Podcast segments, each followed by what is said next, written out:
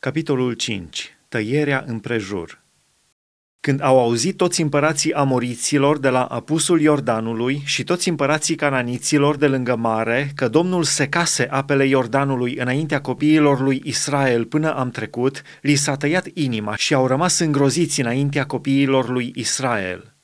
În vremea aceea, Domnul a zis lui Iosua, Făți niște cuțite de piatră și taie împrejur pe copiii lui Israel a doua oară. Iosua și-a făcut niște cuțite de piatră și a tăiat împrejur pe copiii lui Israel pe dealul Aralot. Iată pricina pentru care i-a tăiat Iosua împrejur.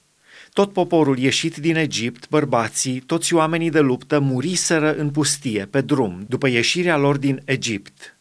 Tot poporul acela ieșit din Egipt era tăiat împrejur, dar tot poporul născut în pustie, pe drum, după ieșirea din Egipt, nu fusese tăiat împrejur.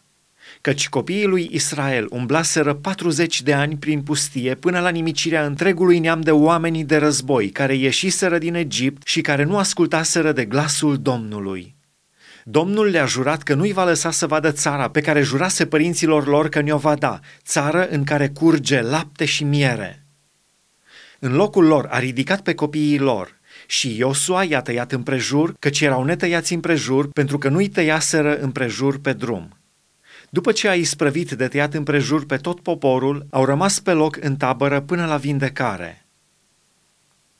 Prăznuirea Paștelor, mana încetează. Domnul a zis lui Iosua, Astăzi am ridicat o cara Egiptului de deasupra voastră și locului aceluia i-au pus numele Gilgal, prăvălire, până în ziua de azi. Copiii lui Israel au tăbărât la Gilgal și au prăznuit Paștele în a 14-a zi a lunii, spre seară, în câmpia Ierihonului. A doua zi de Paște au mâncat din grâul țării azimi și boabe prăjite. Chiar în ziua aceea au mâncat. Mana a încetat a doua zi de Paște când au mâncat din grâul țării. Copiii lui Israel n-au mai avut mană, ci au mâncat din roadele țării Canaanului în anul acela. Descoperirea dumnezeiască Pe când era Iosua lângă Ierihon, a ridicat ochii și s-a uitat. Și iată că un om stătea în picioare înaintea lui cu sabia scoasă din teacă în mână. Iosua s-a dus spre el și i-a zis, Ești dintre ai noștri sau dintre vrăjmașii noștri? El a răspuns, nu, ci eu sunt căpetenia oștirii Domnului și acum am venit. Iosua s-a aruncat cu fața la pământ, s-a închinat și a zis, Ce spune Domnul meu robului său? Și căpetenia oștirii Domnului a zis lui Iosua, Scoateți încălțămintele din picioare, căci locul pe care stai este sfânt.